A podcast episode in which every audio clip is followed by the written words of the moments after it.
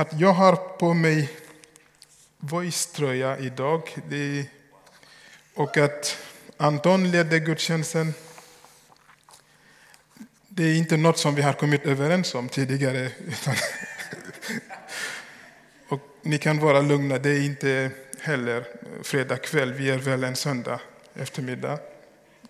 Så, men det är ju framförallt budskapet som tröjan bär som intresserar oss. Eh, det står Voice och på baksidan står det ehm, we, will want, we want to be a voice for truth, for love, for eh, faith and so and so. Så att vara Guds röst för hopp, att vara Guds röst för kärlek, vara Guds röst för, för, eh, för tro och så vidare. Och Det är därför jag tänker prata om att vittna om Jesus, precis som Anton eh, sa tidigare. Att vittna om Jesus, att dela ut med varandra. Och det är ju olika uttryck, olika ord man använder. Ibland säger man mission, ibland säger man evangelisation. Och allt det där är bara förvirrande. Jag, jag tycker att det är lättare att säga att vittna.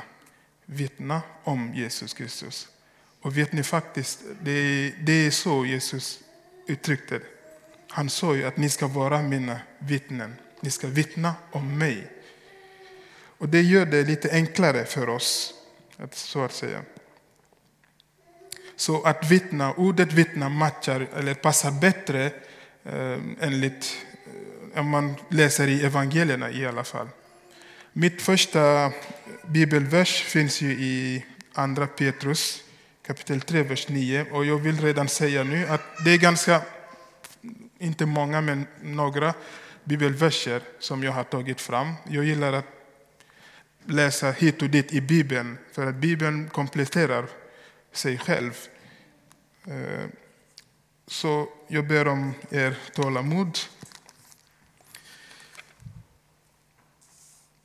Yes. Petrus skriver så här. Det är inte så som Många tror att Herren är sen med att fria, infria sitt löfte. Nej, han väntar för er skull eftersom han inte vill att någon ska gå förlorad utan ska ha tid att vända om. Så Gud har mycket tålamod både för oss och för andra människor. Och han väntar. Han vill inte att ingen ska gå förlorad, utan man ska ha tid att, att eh, vända om. Hur ska de då höra om det inte finns någon som vittnar för dem? Att vittna, vad är det egentligen ett vittne? Jag gick in på myndigheternas webbsida, eh, till exempel Brottsoffermyndighetens sida. Där står det en bra definition om ett vittne. Det står så här, jag läser. Ett vittne är någon som har sett eller hört något i samband med ett brott. Om du är ett vittne har du ett viktig roll. Sen står det lite längre eh, fram. En enskild person kan alltså inte bestämma själv om hen vill vittna eller inte. När åklagaren kallar någon att vittna, då måste den personen komma och vittna. Eh, för att i Sverige har vi ju ehm, vittnesplikt, allmän vittnesplikt. Och det är enligt lag. Det är därför måste personen då gå inför domstol och, och vittna. Hur tror ni då att det är när det gäller Gud? Är vi kallade att leva enligt vår vilja eller enligt Guds vilja? För människor står det ju, som jag läste nyss, att åklagaren kallar, då måste jag komma in i domstol och vittna, vare sig jag vill eller inte. Vi ska läsa några bibelverser och se vad Jesus tänker om det här, när han säger att ni ska vittna om mig. Paulus han är ganska bra på det här. Och vi har, jag har tagit fram några bibelverser om honom. Och det är ju första här då är Romarbrevet kapitel 1, vers 1. Där det står eh, Från Paulus, tjänare åt Kristus Jesus, kallad att vara en apostel och utsedd att sprida Guds evangeliet, evangelium. Och jag fett markerade ordet tjänare här. Det, är ju, det låter ganska fint i våra ögon, ordet tjänare. Men om man läser i grundtexterna, faktiskt så är det ordet doulos som är använt, vilket betyder slav. Då låter det kanske inte fint, lika fint. Men det Paulus menar här är att han är slav till, till Jesus Kristus. Och han vill lägga liksom vikten på att jag har ju offrat mitt liv till Jesus, min vilja till Jesus Kristus. Det är ingenting som jag gör av mig själv, utan allt jag gör, det är ju för honom. Jag lever för honom. Och Det är därför han säger i vers 16 i samma kapitel så här. Jag skäms inte för evangeliet, för det är Guds kraft som räddar var och en som tror. Först juden, sedan greken. Jag skäms inte för evangeliet. Och när man läser i Paulus liv, han är ju ganska öppet och klart. Han riskerar sitt liv för evangeliet. Han är orädd. Liksom. Eh, det är ganska intressant. Så vi är kallade att vittna om Jesus Kristus.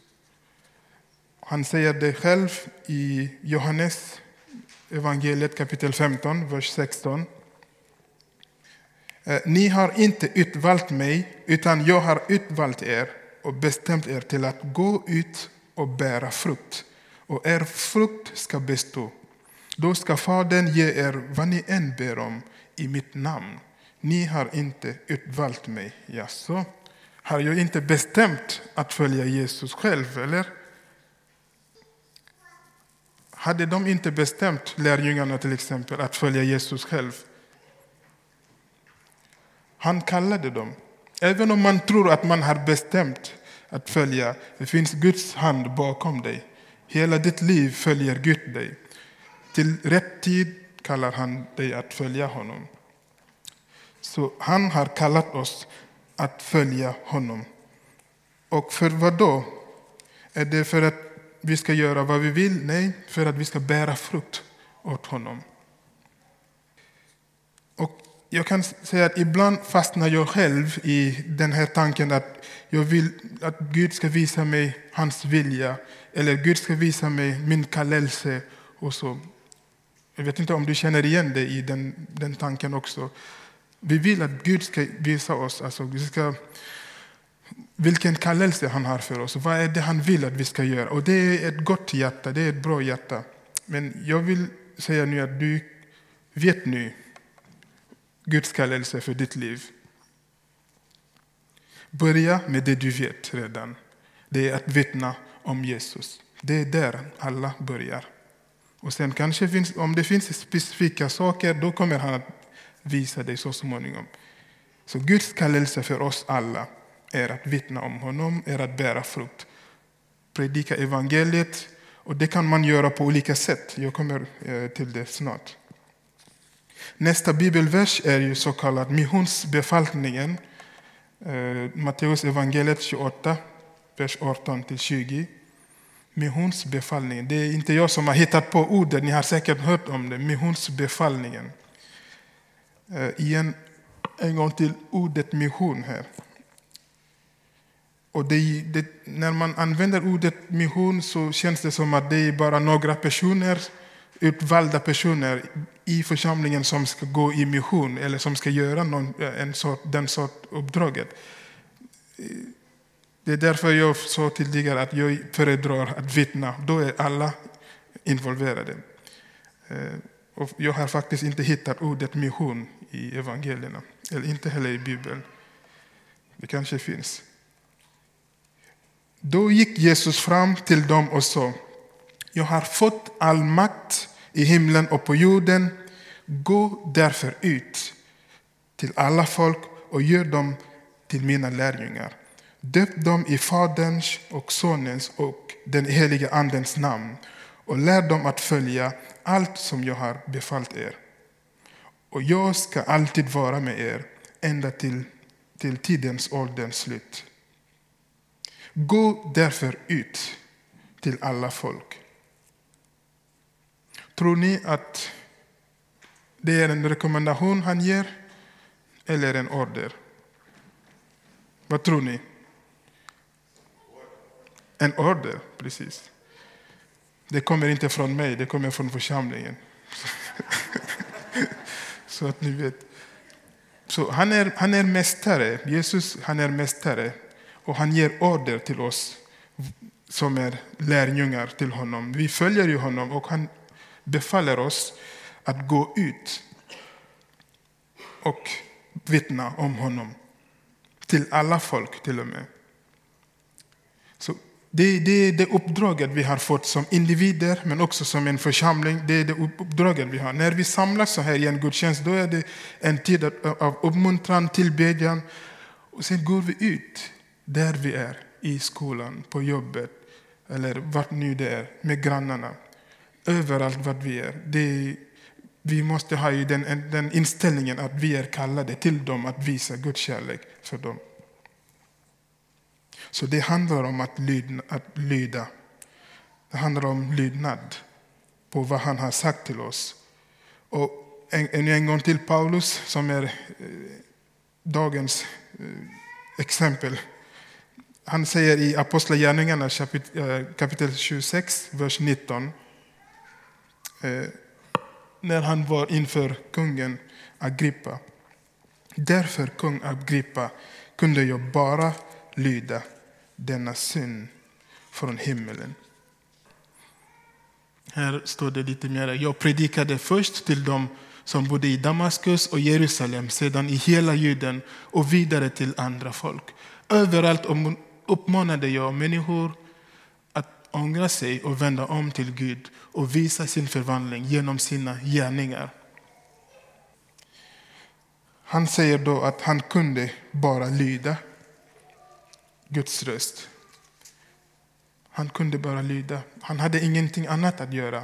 Kom ihåg att han presenterar sig, eller han ser på sig som en slav, som en, en, en tjänare. Då, då har man inget val, alltså personligt val. Man, man, man lyder bara vad mästaren säger. Men som tur är kan man vittna på olika sätt. Man behöver inte alltid stå ut som Paulus gör inför kungar och inför alla. Vi är olika, vi har olika gåvor och vi kan ju vittna på olika sätt. Det finns ju indirekt vittne, alltså indirekt predikan och, och direkt predikan om evangeliet. Då. Eh, vissa är ju ganska duktiga på att vittna direkt medan de andra är lite indirekta med olika eh, saker. Det som är viktiga, som sången eh, Lovsångstimmen lovsångsteamet sjöng nyligen, det är att vi, vårt liv är ju som ett vittnesbörd. Och det kan vi läsa i Andra Korintierbrevet kapitel 2, vers 15. Där det står att vi är doften om Kristus inför Gud. Bland de som blir räddade och bland de som går förlorade. Vi är doften. Dit du, där du är Tänk att du är doften inför Gud. Doften om Kristus. Att du visar kärlek. Du speglar Kristus kärlek för andra människor. Och Jesus själv säger det i Johannes evangeliet kapitel 13, vers 35. Genom att ni älskar varandra ska människorna förstå att ni är mina lärjungar. Så människor har ju förmågan att förstå, att observera och se och förstå. De här människorna, de är lite annorlunda. De älskar varandra, de tar hand om varandra. De måste vara, de måste vara från Jesus Kristus. Alltså, de måste ha någonting att göra med Jesus Kristus. Så att liksom fortsätt älska varandra. Fortsätt älska din, din nästa. Så kommer de andra att se och det här är indirekt vittnesbörd också. Det var fakt när, när jag, var, alltså jag växte upp i, i eh, ett samhälle där det var ungefär 95 procent muslimer. Och eh, pappa var ju pastor, evangelist och allt det där. Vi planterade församlingar. Och vi var grannar med en familj, speciellt en familj i typ nästan 20 år. Och såklart försökte vi dela evangeliet, vittna om evangeliet till dem. Eh, men vi såg ingen resultat. Och sen var det mamman Eh, i huset då. Hon, hon, kom aldrig ut nästan. Hon, jag minns inte att hon kom hem till oss och liksom såg hur vi levde. Så. Men en dag sa hon någonting, att vi vet att er Gud är på riktigt. Det var så starkt för oss. Liksom, vi visste inte att de observerade oss på det sättet, men hon sa vi vet att er Gud är på riktigt. Så folk ser, de observerar. Men det här är första steget. Och det, det, det är bra. Nästa steg är kanske att vi ska nu ta tillfället och berätta varför vi är så annorlunda. Varför vi är fyllda med kärlek. Varför vi har hopp. Det är ju Jesus Kristus som ger hopp och kärlek. När och vart ska vi då vittna? Ska vi vänta på rätt tillfälle? Eller ska vi vittna när vi är lite större, lite mogna? När och vart ska vi vittna? Jesus säger så här i Matteus evangeliet 24, vers 14. Och evangeliet om riket ska förkunnas i hela världen till vittnesbörd för alla folk, sedan ska slutet komma. Jag måste säga att Jesus är väldigt, eh, har, ganska, har ganska mycket tillit till oss. Han säger inte kanske, liksom, det är rakt för evangeliet om riket kommer att förkunnas i hela världen. Så han litar på dig och på mig att vi ska göra det. Det är så starkt. Och det här är ett svar till frågor som lärjungarna ställde. Om vi läser första verserna i, i den här kapitlen. De ställ, lärjungarna ställde frågan, frågorna så här. När Jesus senare, det står inte på skärmen, det är bara som jag som läser här. Vers 3 så står det så här. När Jesus senare satt på Olivberget och var ensam med sina lärjungar kom de fram till honom och frågade Berätta för oss, när ska detta ske? När, när ska detta hända? Vad blir tecknet som visar att du kommer tillbaka och, och att tids, tidsåldern, slut närmar sig? De ville veta vilka tecknen, the signs, de ville ju veta. Sen kommer Jesus att gå igenom en rad olika tecken. Typ, eh, att det ska finnas krig, det ska vara hunger, det ska vara eh, jordbävningar, olika sorters Och sen säger han, det, ska, det är inte slutet än. Vänta. Och sen till slut säger han det här. Att evangeliet om riket kommer att förkunnas i hela världen till, till vittnesbörd. Så Gud vill att alla ska höra alla folk ska höra innan slutet kommer. Allting, precis allting hänger på evangeliet just nu.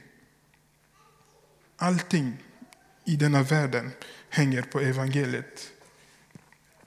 Jag vill säga att Gud väntar bara på att alla folk ska höra innan han tar slut på allting. Och det, det, det betyder att evangeliet är det viktigaste för Gud och för människorna. Det finns en koppling mellan predikan av e- evangeliet och slutet av allting. Jesu återkomst.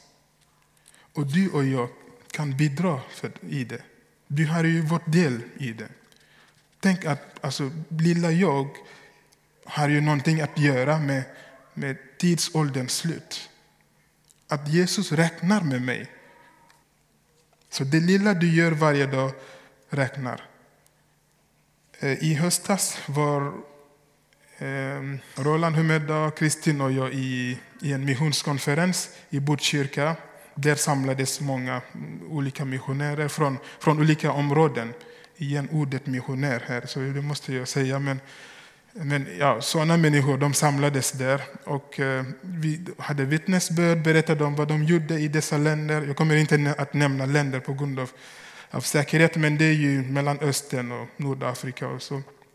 Och en av dem, Andreas, eh, som bor i, i Mellanöstern där någonstans, och han berättade så här att när han var på kafé och skulle köpa kaffe stod han där och väntade på sin kaffe. Sen kom en man bakifrån som sa någonting på arabiska eller något. Och han sa, är du kristen? Det får man inte säga högt i dessa, de där länderna. Så han bara sa det tyst, är du kristen? Och så Andreas, mm, ja det är jag. Är du troende? Ja, det är jag. Det var så fantastiskt att den mannen som frågade, han hade ju lyssnat på, på Ibras sändningar i ett år och, och, och, blev kristen så själv, helt ensam i sitt land. Och sen, han såg ju Andreas, han är ju typ västerlänning, så han ser ut som en västerlänning, så han bara misstänkte att den här personen är kanske kristen, jag ska fråga. Så, och det blev så. Och, och Andreas kunde ju koppla honom till andra troende från, från, från hans land. Och det här är ju ganska enkelt. Han behövde, Andreas behövde bara finnas där. Och Gud använde honom på det sättet. Så det är inte så svårt som, som vi tror ibland. Vi behöver bara finnas där vi är och ha öppna hjärtan, ha kärlek för människor. Det var ganska många vittnesbörd, vittnesbörd och, och så, men, men jag har, vi har inte tid att gå igenom alla. Ditt och mitt uppdrag på jorden är att vittna om Jesus Kristus. Och vi är frälsta för att vittna. Tänk varje dag att Gud kan och vill använda dig. När du går på stan, när du sitter på tåget, i bilen, överallt. Tänk att Gud vill använda dig. När du möter människor. Han vill använda dig. Inte bara, för att, inte bara för att säga direkt att Jesus älskar dig, kom, tro på honom. Nej, men var lyhörd på han, vad han vill säga till dig just då. För att möta människornas behov. Om evangeliet är ju så viktigt och allting hänger på evangeliet, så varför känns det inte naturligt för oss att dela om det som är viktigast för oss? Om det som är, ger hopp, om det som är, liksom, ger liv. Varför känns det inte så naturligt för oss? För mig själv tror jag, det här är mitt fall, då, jag tror för mig är det att det är ju brist på mitt kunskap. Jag kanske vet inte tillräckligt hur mycket Jesus har älskat mig. Hur mycket han offrade. Alltså han vis, den kärleken han visade mig, hur mycket stor det är. Det kanske vet jag inte tillräckligt. Det är därför att jag inte kan ta det mycket lättare till andra. Hade jag velat att Jesus älskar mig så mycket att han lämnade allt. Han lämnade sin härlighet. Han avstod från, från sin, sin identitet som Gud för att komma ner till på jorden och tjäna människor. Hade jag velat det på djupet, hade jag vetat det på djupet, då skulle jag kanske dela evangeliet mycket lättare. Eh, det var en man eh, i den här boken som jag har läst och håller på att läsa. Ju, den heter Miraculous Movement. Den här boken är ju fantastisk för dig som, som längtar eller som brinner för människor att dela ut evangeliet. Och det är, ju, det är bara vittnesbön vittnesbörder, många, många berättelser om hur folk, enkla folk, enkla människor vågar gå ut och träffa andra och berätta om Jesus. Och den här, en man som heter Zamil, han var blind. Och när han blev troende så, liksom, så var han fylld av kärlek för andra människor. Han kunde inte hålla i sig. Och då bad han församlingen att sända ut honom för att plantera andra församlingar i, i, i byarna runt omkring. Men de sa till honom, men Zamil, du är, du är blind, hur kan du klara dig? Hur kan du gå? Hur kan du hitta platserna? Så de, de ja, på något sätt så sände de inte honom ut. Men dag försvann Zamil. Då. Han bara hoppade in i en taxi och sen liksom ut till nästa by. Typ. Och efter eh, sex veckor hörde han sig till eh, pastorerna. Då sa han, ja men hörni, det är fantastiskt. Nu har jag lyckats plantera två församlingar här nu. Så, så ni är välkomna att, att se mitt arbete. Helt otroligt, en blind man. Och det står mycket detaljerat hur, hur han gick igenom eh, och så, detaljer. Alltså, om en blind man har lyckats berätta om Jesus till andra, kan jag inte göra det då? Eller? Jag tror att vi kan. Vi kan mycket mer än, än vad vi tror. I Apostlagärningarna kapitel 1, vers 8. Och det här är kanske andra orsaken varför det inte känns naturligt för oss att vittna. Eh, det är ju det här, Guds kraft. Men när den heliga anden kommer över er, säger Jesus, ska ni få kraft och ni ska vittna om mig. Både i Jerusalem, i Juden, i Samarien och över hela jorden. Ni ska vara fyllda av Guds kraft.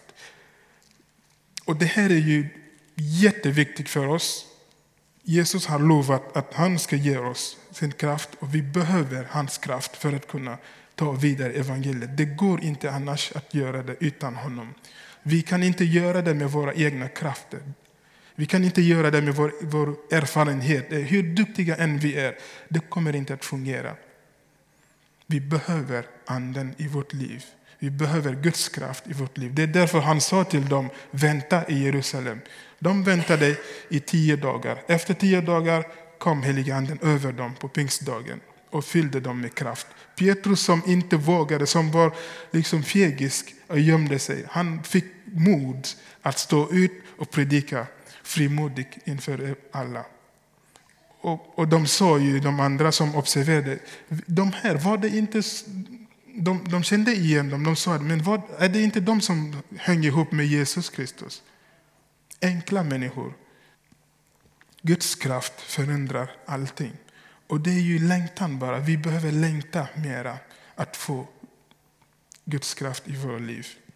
Man kan få det om och om, flera gånger. När man läser Apostlagärningarna, de fick det flera gånger också. Inte bara en gång. Utan kapitel 2 fick de, kapitel 4 igen och så och så. Man kan bli fyllda, uppfyllda flera gånger. Så det finns hjälp för dig som vill stå ut för evangeliet. Det finns hjälp, Andens kraft är tillgänglig för dig och för mig idag. Jag vill avsluta med att ge några tips här. Eh, vi som sagt hinner inte gå i, i detaljer hur man gör praktiskt eh, när man träffar människor. Men några tips vill jag ge. Första är att be, be gärna för mycket. Be först och be för mycket. Det kanske inte är tillräckligt sagt. Man kan inte be för mycket heller. Be jättemycket. Och även om du känner att jag har bett jättemycket, fortsätt be. Och håll i bön, alltid. Innan du går ut, innan du möter människor. Och gör det som, som, som ett livsstil. Be hela tiden. Att Gud ska ge dig ett hjärta för människor, precis som Henke sa. Att Gud ska fylla dig med kraft och ska, ska ta bort oro, ska ta bort Eh, människor, människors rädsla och så. Guds kraft det är det som gör skillnaden. Be jättegärna mycket. Och I den här boken står det också hur de, de bad ganska mycket. De låg ner tid. De avstod från, från deras dagliga plan, planer och bad. Ibland hela nätter. Och fastade också. Och då kunde de se Gud verka genom dem. Så bönen är ju det viktigaste. Det är inte först kunskap, vad jag ska säga. Nej, bönen är det viktigaste. Vad du ska säga kommer, kommer du att veta. Alltså, handen kommer att leda dig så småningom. Och andra tips, gå med någon annan. Speciellt mm, om man inte är van så kan det vara skönt att ha någon annan bredvid sig.